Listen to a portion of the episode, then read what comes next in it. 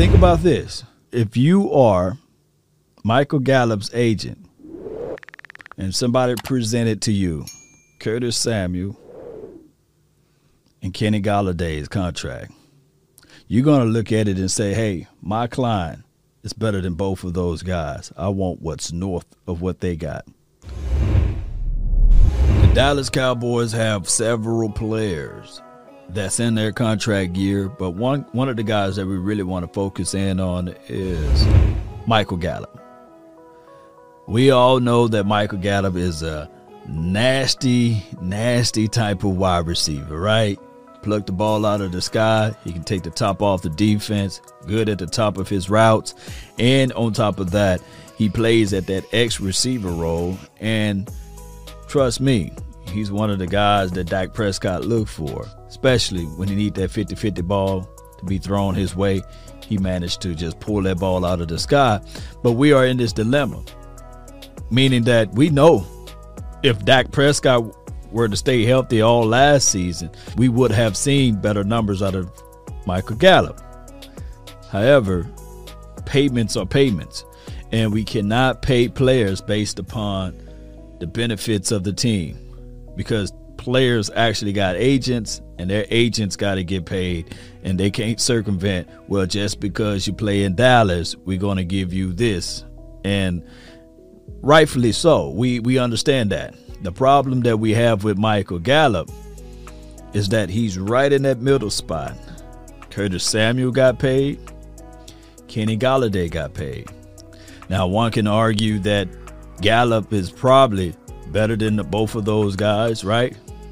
And one can argue, if you from the Curtis Samuel camp, you'll say, nah, dog, Curtis Samuel is better than Michael Gallup he just wasn't given the opportunities. When you look at their numbers, they are very, very, very much close to each other.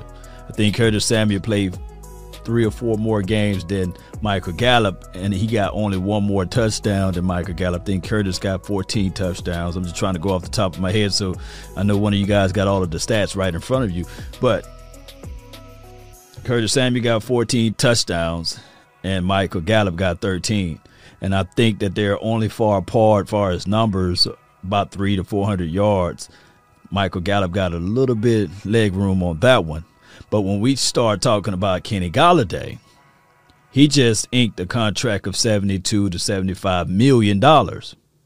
34 million we can probably shake with, right? But 74 million, 72 to 74, 75 million ish is a lot of coins and his numbers are right in the same wheelhouse as relates to Michael Gallup.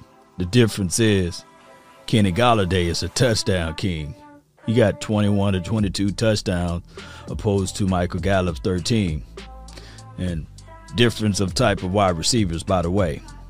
Kenny Golladay, six foot four, 215. Gallup, six foot one, give or take, 200 pounds but both can high point the ball. And it's not about when you start talking about contract negotiation, which team should pay a person based upon a certain agent. No, no, no, no, no, or region of team where you go to.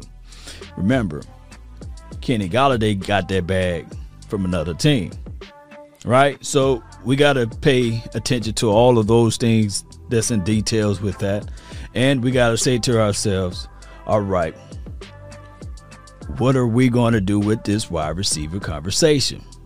Because this is what the Joneses normally do. They play that hardball stuff. They play that hardball, they hardball this thing out, and then eventually they cave. Now they didn't cave on Byron Jones, right? But it took the new defensive coordinator when he came in. He said he wanted ball hawks. He wanted guys to play a certain way, a certain style and they were trying to negotiate that thing, and they said, "Well, you know what? We will allow Byron Jones to test the market," and that is exactly what happened. He ain't lying. They didn't shore him up, and he was gone. And started off fast, I believe. It then ended up a little slow, I believe. That's what happened over there, in Miami land. Yeah. So it's a 50-50 with the Dallas Cowboys, but the contract scenarios always a crazy situation with us because on one end, we as fans we look at it like man look at all of the benefits. Look at all of the endorsement. Look at the things that you are able to do. Prime time games. The any causes that you have you can do it just like that. But from the player's perspective man it can be all gone in one play. So it's all about grabbing those coins at the end of the day. This is a capitalistic society. So my thing is the more you wait, the more you pay. So we do. We do have a scenario whereas, you hear me out, Cowboy Nation, Amari Cooper got his bag and his contract is avoidable. You can probably moonwalk out of it next year with minimum uh, damages to your salary cap. And then you got CeeDee Lamb, he's under another four years, right? Because you got the fifth year option with them as it relates to a first round draft pick and that's pretty good. I don't hear any battle cries or anything that can sully or denigrate his stance as it relates for being the Dallas Cowboys. But Michael Gallup, we and you got Cedric Wilson, Noah Brown, you got all of these guys that you're going to have to extend. If not, maybe you're looking forward to TJ Vashers and the Simi Fehoko. Maybe you want a Cyrus Mitchell and Brandon Eagles, somebody that can step up and show up or somebody else that we have not paid attention to. So it's always crazy when we talk about contracts and it rub people the wrong way. And for all of those that mention trading, the Dallas Cowboys just don't trade their prime guys. I believe because they like to hold on to that player. We call it the Jones effects, right? You trying to keep up with the Joneses. It just so happened that the Jerry Wayne Jones is their last name is Jones. But when you think about it, Cowboy Nation, hear me out. The Jones effect. You want to know what the neighbors is getting, right? You want to know who's buying the next shiny car. And a lot of times it's two foes. On one end, the opposing teams that do the trading with the Dallas Cowboys they are scared. They don't want to be headline news. This team gave the Dallas Cowboys the pathway to the Super Bowl, a la the Minnesota Vikings, right? And then just like just like what the Raiders did when we got Amari Cooper, when we lobbied and we tried to get Amari Cooper, and then we finally got him after we started three and five. The Dallas Cowboys pumped up the media and said, "Hey, we will be looking at Amari Cooper's highlights during the draft." Don't you know that teams looking at that saying, no, we don't want to have our name attached to a trade scenario unless the Dallas Cowboys give us more than what we are asking for.